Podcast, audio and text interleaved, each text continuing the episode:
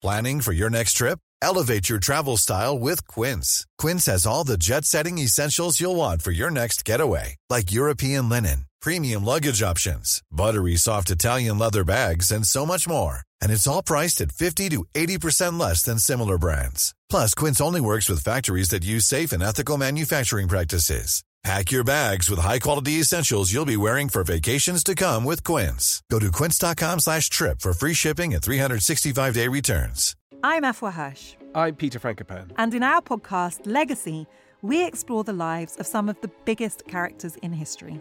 This season, we're exploring the life of Cleopatra. An iconic life full of romances, sieges, and tragedy. But who was the real Cleopatra? It feels like her story's been told by others with their own agenda for centuries. But her legacy is enduring, and so we're going to dive into how her story has evolved all the way up to today. I am so excited to talk about Cleopatra, Peter. She Love Cleopatra. is an icon. She's the most famous woman in antiquity. It's got to be up there with the most famous women of all time. But I think there's a huge gap between how familiar people are with the idea of her compared to what they actually know about her life and character. So for pyramids, Cleopatra, and Cleopatra's nose, Follow Legacy now wherever you get your podcasts. Or you can binge entire seasons early and ad free on Wondery Plus.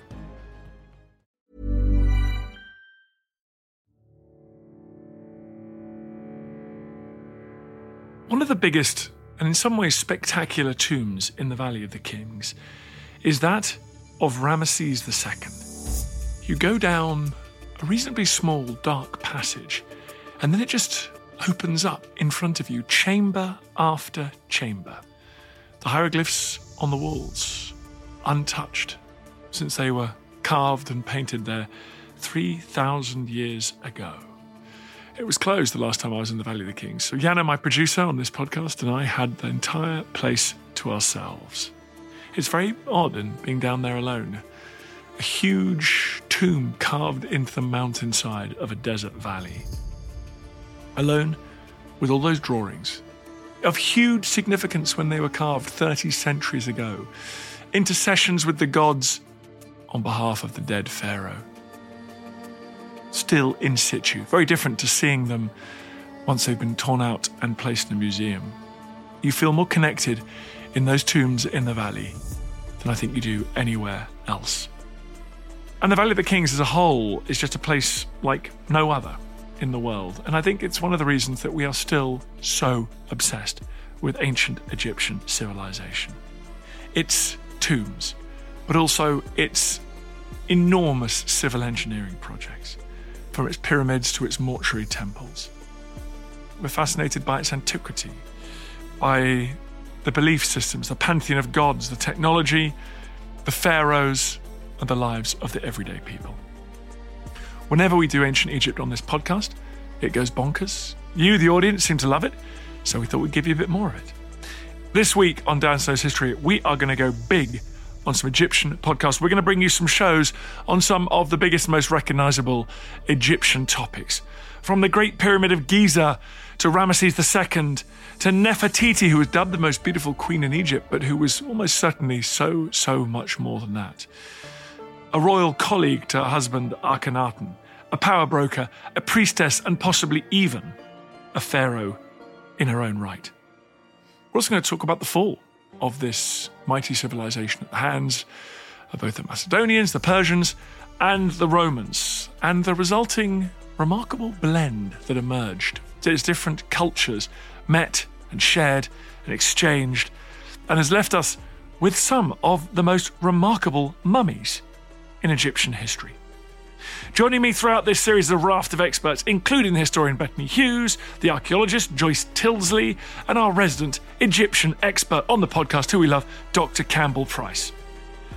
Today, we're going to start at the very beginning of this mighty civilization that grew up, that sprang up along the banks of the Nile.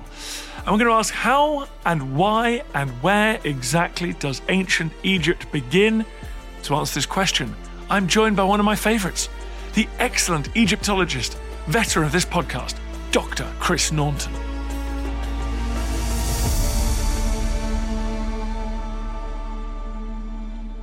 Chris, what was Egypt before Egypt?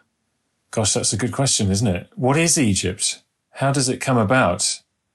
Well, I suppose, Dan, that um, Egypt is the place and the people, the people who gathered around the Nile Valley and the Delta region, initially probably in disparate groups um, who came to settle in the fertile bit of what we now call Egypt, and who eventually came to have similar cultures. The beginning of the ancient Egypt that we recognize is the point at which those disparate groups of people come together under one ruler. That's probably important with a more or less universal set of icons, religious beliefs, language, system of writing, style in art, architecture. If all those things coming together is the sort of beginning of a recognizable ancient Egypt, the beginning of the dynastic period, then that in some ways is the starting point to answering that question. And prior to that, it's just groups of people trying to make a life. Just people trying to get along, but linked by this extraordinary highway that would have been pretty easy to travel on and along and across, which was the Nile. That was presumably the heart of everything. That is the key to everything. Yes, absolutely. So actually, the beginnings of a recognizable unified nation state, ancient Egypt, happens far enough back in time that actually the climate was, if not at that point, then slightly prior to that point, slightly different from the kind of very dry desert landscape that we know now. Probably there was a point when groups of people were able to live off the land away from the river. But that changes with climate change. And as the desert gets drier and we come to the point where nothing really grows there, nothing can really live there, then people need to go somewhere else where things do grow and, and they can feed themselves. And the areas immediately either side of the Nile and the branches of the Nile in the Delta region where the main part of the river splits, those areas fed by the water from the river were agriculturally productive. So it was like a magnet for people. You're absolutely right. It is the starting point for everything. So climate change gives us ancient Egypt, right? So that's a hot take. It does. Yeah, it does. I think that's fair. I mean, obviously you put it, you know, much more succinctly than I did, but um, yeah, I think you're right. I'm just lowbrow. We hear about Upper and Lower Egypt. Is that significant? I mean, as all these little entities are sort of communities are joining up, the last stage of that is two larger sort of kingdoms, is it? The upper and the lower?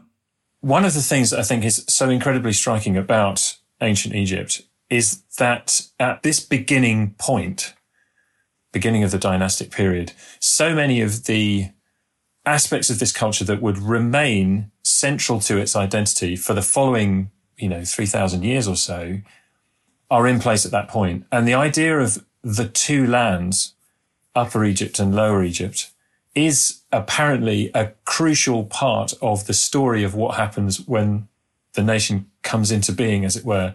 It's probably more complicated than this, but one important part, perhaps, of if there was a kind of moment, if it's right to speak of a kind of a moment um, at which ancient Egypt comes into being, one important component part of that is the unification of what by this point was not just loads of little groups of people all over the place, but perhaps two main groups, two lands, north and south, the southern part being the upper part of Egypt, this being the higher ground, and the ground from which the Nile flows from south to north, and lower Egypt being the delta region. And the point at which the river splits, approximately the point at which the river splits, appears to have been the sort of boundary between those two lands and would continue to be a boundary even after the point at which the country is united. So that idea of two lands, two lands coming together, unification of the two lands, that is central to the Egyptians' myth of their own country, if you like, for the following 30 centuries. That's incredibly impressive, right? I mean, in, in China today, the sort of, we talk about the extraordinary success of the idea of China. You know, it has lasted two and a bit millennia. But the Egyptians what you're saying had a continuity of the way that they kind of thought about Egypt, the way they thought about the world, religion, language that went on for, you know, 30 centuries. That's crazy. Yeah, it is. I mean, it's one of the great achievements of ancient Egypt is its longevity. And obviously there's a great deal of change in that time, you know, so if you ask yourself, would somebody from the end of that period, the end of the 30th dynasty, your man in the street, have been able to understand your man in the village 30 centuries before that. Maybe not in the same way that we might have difficulty understanding the English of sort of early medieval. But those key features of that myth of state, two lands, one ruler, we eventually come to call him the pharaoh, the monarch, whose power and dominion over his people and his country is symbolized by various identifying markers borrowed from animals, lions, falcons, that kind of thing, um, bull. All of those things are in place right at the beginning and would remain in place for this huge span of time. Um, which obviously speaks to an incredible sort of stability within the country, but also the crucial importance of there being a kind of myth of state. If you're going to succeed, if you're going to unify people and have them all pulling together in the same direction, you know, and over the centuries doing things like invading other people's countries and defending their own territory. If you're going to have people organized in that way, then it's pretty handy to have a set of beliefs that you are the best or, you know, you are unique because of this feature and that feature. And for those to be very visible and clear for everyone to see.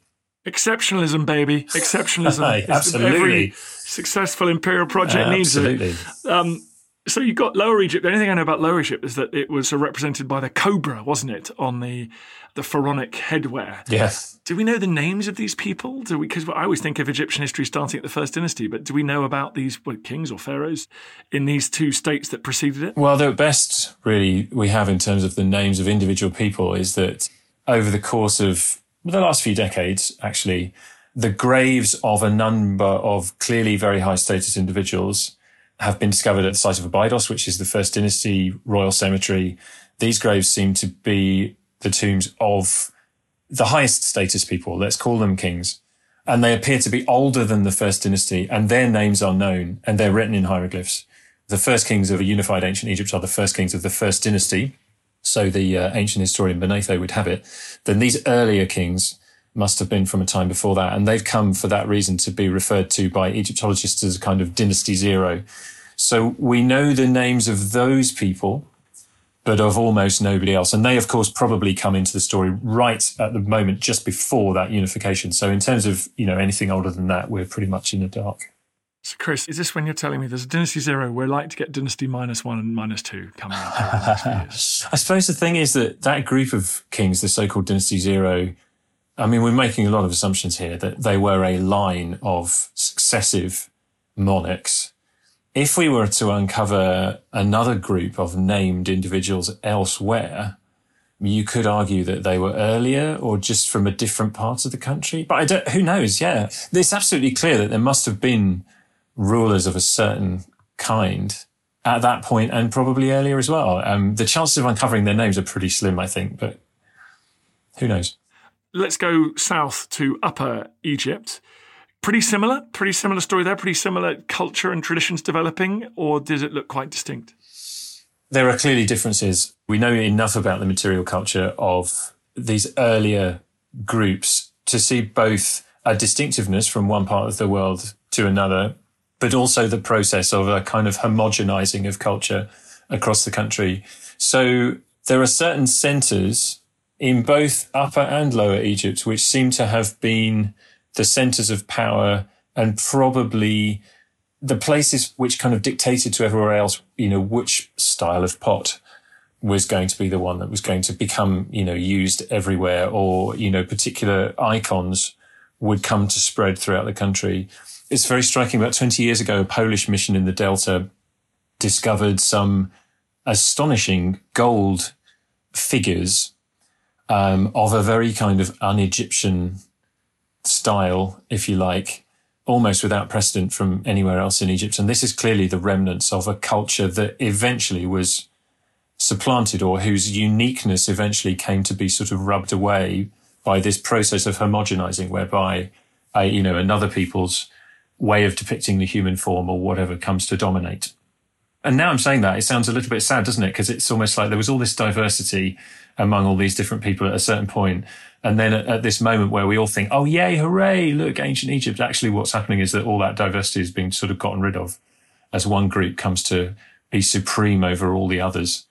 One of the reasons it's thought possibly that you have this kind of very complicated set of conflicting religious beliefs and myths which endure a long time after the, the period of the First Dynasty, one possible explanation for why there were all these conflicting beliefs. So, for example, the god Ra does this, but also in a different thing, he does that. And uh, in one strand of the belief, Horus is, you know, related to such and such, but in another, ooh, somebody else. How's that? Well, actually, this might just be echoes of this time when there was a much greater diversity of beliefs.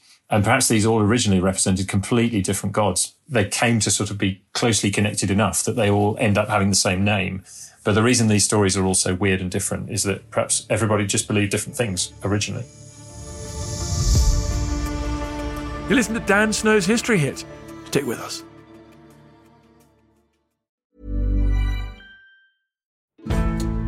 Join us this month on Gone Medieval from History Hit. I'm Matt Lewis. And I'm Eleanor Janega. This April, dive into our special mini-series. With the help of leading experts, we're tracing the foundations of England by exploring the country's most powerful Anglo Saxon kingdoms. We'll be looking at Northumbria, Mercia, and Wessex, as well as the rulers and their councils who helped shape a nation. Make sure to get every episode by listening and following Gone Medieval from History Hit, wherever you get your podcasts. Even on a budget, quality is non-negotiable. That's why Quince is the place to score high-end essentials at 50 to 80% less than similar brands. Get your hands on buttery soft cashmere sweaters from just 60 bucks, Italian leather jackets, and so much more. And the best part about Quince, they exclusively partner with factories committed to safe, ethical, and responsible manufacturing. Elevate your style without the elevated price tag with Quince. Go to quince.com slash upgrade for free shipping and 365-day returns.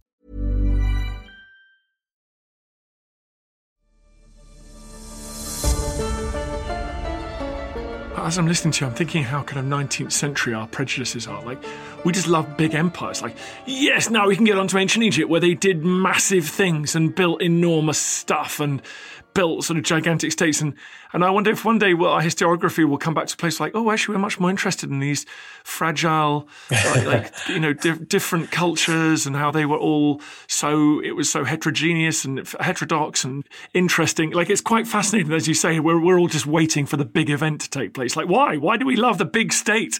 well, no, absolutely. Well, and of course, we, I think we have to remember that, you know, increasingly this is the direction that a lot of research into the way that history unfolded in Egypt is taking.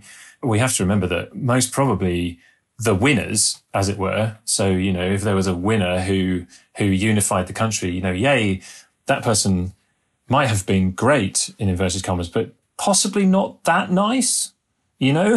a little bit of yeah. little bit of conquering here and there and taking things. You know, it's, it's certainly the um, the Narmer Palette, which we should talk about, which appears to commemorate possibly the final military victory which unifies all of the peoples of Egypt. That does not show everybody concerned to have welcomed this development. you know, there's definitely kind of goodies and baddies. And, um, you know, if history is written by the victors, this is absolutely Narmer's version of events. And those guys with their arms tied behind their backs might actually have been the nicer people. Who knows? But of course, you're absolutely right.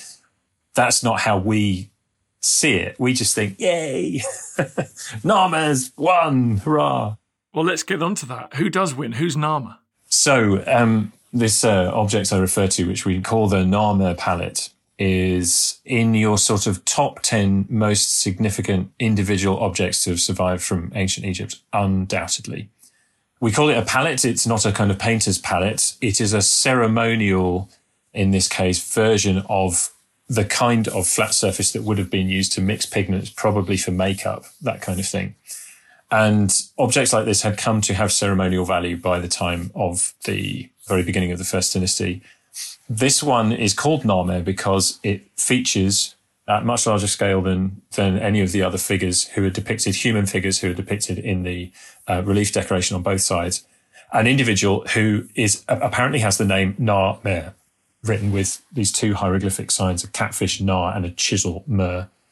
And he's shown in um, what again is a pose which comes to be established as an essential part of the iconography of kingship over the course of many centuries after this in what we call the smiting pose, holding in one hand by the hair his defeated enemies, while in the other hand, he holds up a mace, a weapon above his head at the moment immediately before he brings this down on their heads, you know, bashes them into submission. And Narmer is shown variously in different parts of this, in the decoration on this palette, wearing what is again very recognizably the white crown of Upper Egypt and the red crown. Both of them have very distinctive shapes of Lower Egypt, symbolizing his rule over both the two lands. He's shown wearing a bull's tail. There is a falcon kind of design which appears in various places. Falcon comes to be associated with the god Horus. The living king is the embodiment of Horus, the god Horus. All of these aspects of the iconography of this palette, these become established as part of the iconography of kingship. And although it's not entirely clear whether these scenes capture genuine historical events or this is just by this point what Pharaoh was thought to do, we can't be absolutely sure and people are still arguing. But it seems likely, I think, that there is at least some echo of a genuine historical event here, and that somebody, whether it was Narmer or a predecessor of his, was the person to, by military conquest, finally take control of all of these various different groups within Egypt and unify them under his rule. So then the great question is, is Narmer really the very first king? Is this all to be taken at face value? This is a battle which he won. And in doing so, he establishes himself as the first king of Egypt. Or is it just that he's the latest incumbent on the throne and is sort of seen to be doing ceremonially, ritually, the things that somebody else had actually done a little bit earlier? That's not really clear. So the big question really is, should we identify Narmer with the first king of the first dynasty in the king lists, whose name is normally not Narmer, but Meni or Menes, something like this. And most Egyptologists, I think, in the absence of better evidence, we'd run with the idea that, yeah, actually Narmer and Meni are one and the same. So this is the moment at which ancient Egypt comes into being and it's in the Egyptian Museum, isn't it? The Narmer palette, and and I urge everyone to go and Google it. It's got this. He's holding a kneeling, prostrate figure by the hair, and he's holding aloft his wand of office or whatever it is, and it's the most brilliant articulation or depiction of imperial might, isn't it? It's extraordinary. Um, but as you say, then again, Tutankhamun has lots of images of him smiting down Nubians and all the rest of them, and he probably didn't do that. So who knows? Who knows? There you go. So many mysteries. Yes. Um, so we got Narmer. He, he, so we think he might be the first. What date are we at here? Are we around 3000 or 100 ish? Or yeah, exactly. If you think of it being 3000 BC, 3100 BC, so very approximately 5000 years ago we can't be absolutely precise, as you know, about the dates of events like this, but 3,100 is roughly when we think this happened, yeah. So then we're off. We're off for the races, right? How long before we get the pyramid builders? Is that a couple of kings away? The very first pyramid is built at the beginning of the third dynasty by Netjerikhet Djoser. And that takes place at around about 2700 BC, slightly afterwards. So we've got three or four centuries worth of first and second dynasties before that point. So the pyramid, of course, the pyramid of Djoser, the very first one, is a landmark moment in terms of what human beings were able to achieve in building on that sort of scale, building in stone. But it's important to remember that in the lead up to that, the kings of the first and second dynasties were themselves building on a monumental scale. Not a huge amount of what they probably built has survived, but their tombs as far as we can tell, more or less all of those teams have survived at Abydos and probably Saqqara. Those are monumental in scale as well. Just, of course, the pyramids capture the imagination that bit more so. But the monumental tombs of the first and second dynasties were also mighty impressive. And so it's not just a, a symbolic start date. I mean, this it feels like Egypt goes into another gear here, does it? In terms of monumentalism, what about its writing, its ideas, is unity followed by an expansion in other fields? That's a very good question. And I suppose, you know, it, we're still a bit short of evidence to be really clear about that. Thanks to discovery of the Narmer palette, we know absolutely that hieroglyphic writing is in place, is in use at the beginning of the first dynasty. The discovery of the tomb UJ tombs at Abydos, um, the tombs of the dynasty zero kings establishes that hieroglyphs are in use for writing the names of rulers prior to that. We know also that monumental tombs are being constructed from Dynasty Zero. And the Narmer palette gives us all of this iconography.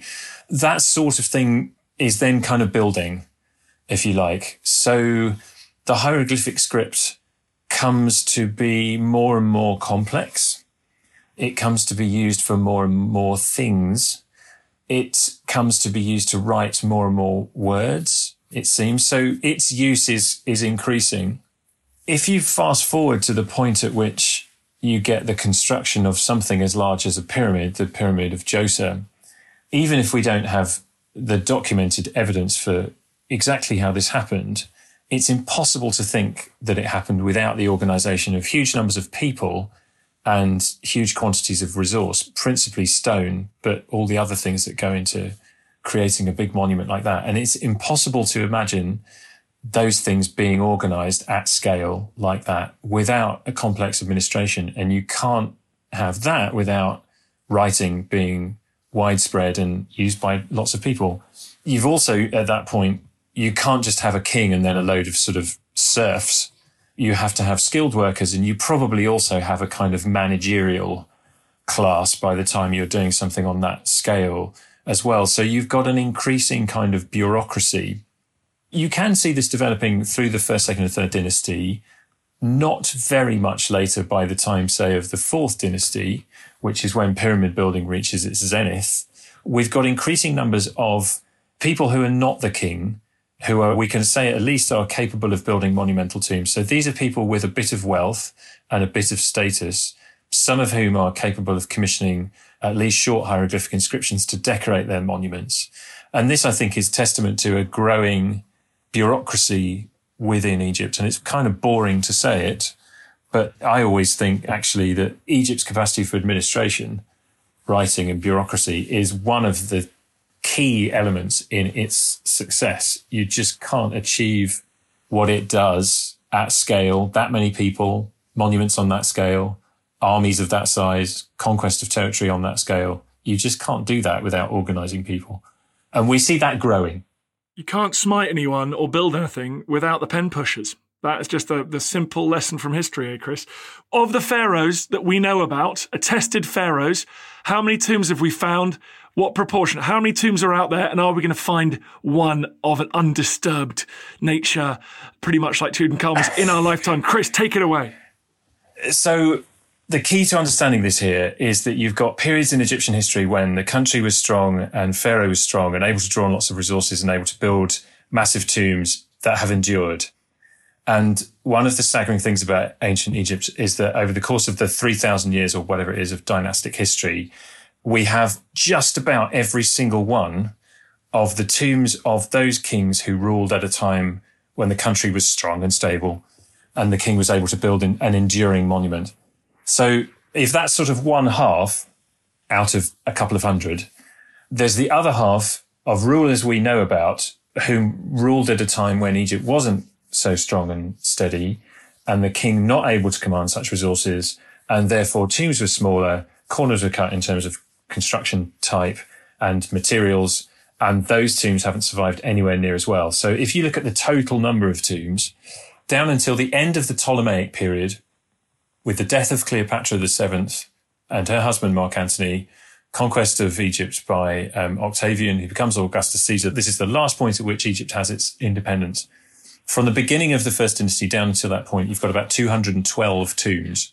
Of those, uh, I think it's around about half are known. And then the other half are these much more kind of ephemeral tombs that quite honestly, we shouldn't have such great expectations of being able to find the crucial thing that allows people to write books about lost tombs is that every so often in those groups of powerful pharaohs, you've got conspicuous gaps.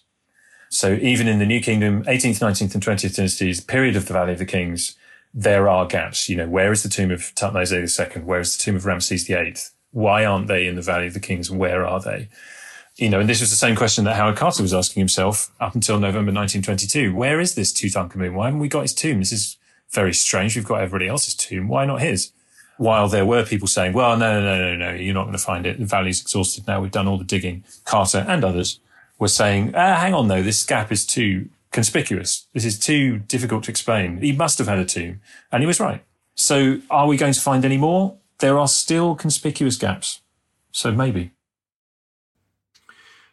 So okay, so let me can I just for my own purposes because I get asked this now so often every time anyone hears you on the podcast. Yeah. So of the ones that we should know about, of the ones that we'd expect to know about, we do know pretty much all those, but with the a couple of interesting exceptions like Tutmosis II and Ramses VIII. Yeah.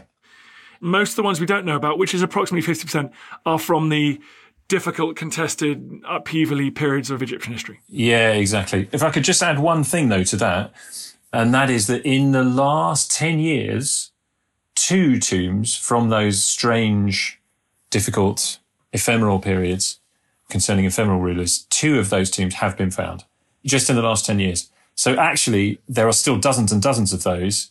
It could be that they've disappeared, but the last 10 years would tell you that they haven't all disappeared. So even then, you know, there's a possibility But they were pretty looted, were they? Or Yes, they were. In in the case of one which was the remains of a pyramid, no real superstructure to it, but the remains of a pyramid, we just had the remains of a coffin and a canopic box and a couple of bones. In the other one, the entire body of the king was there, not very much by way of grave goods. So this is not another Tutankhamun. I'm I'm certainly not trying to suggest that, but you know, the entire body of that king, Senebkay of the second intermediate period at some point, difficult to say when, was discovered and that tomb was decorated. His name was in there. Um, you know, as I say, we're not quite talking about Tutankhamun level sensational, but for Egyptologists anyway, exciting. not too shabby. No, no, not at all. Not at all. I'll take it. um, Chris Naunton, thanks for coming back on. Thanks, Dan. Thanks for having me. Good to speak to you. Thanks for listening to this podcast. We've got plenty more Egypt this week. Coming up tomorrow, the Great Pyramid of Giza with Bettany Hughes, the original, the oldest, the tallest, and the most lasting of all of the seven wonders of the ancient world. It's truly a marvelous, marvelous object. And as you'll hear, it's just a part of a much larger necropolis. Remember to hit follow in your podcast app to get the next episode tomorrow.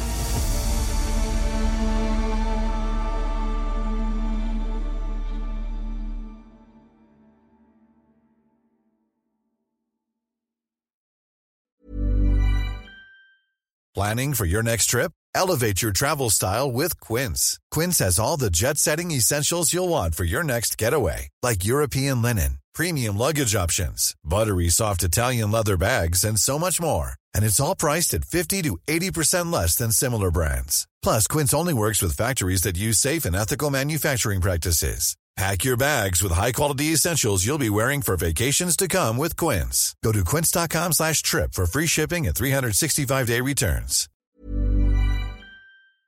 Thank you for listening to this episode of Dan Snow's History Hit. Please follow this show wherever you get your podcasts. It really helps us, and you'll be doing us a big favour. Don't forget, you can also listen to all of these podcasts ad free and watch hundreds of TV documentaries when you subscribe at historyhit.com slash subscribe. As a special gift, you can also get your first three months for just £1 a month when you use code Dan Snow at checkout.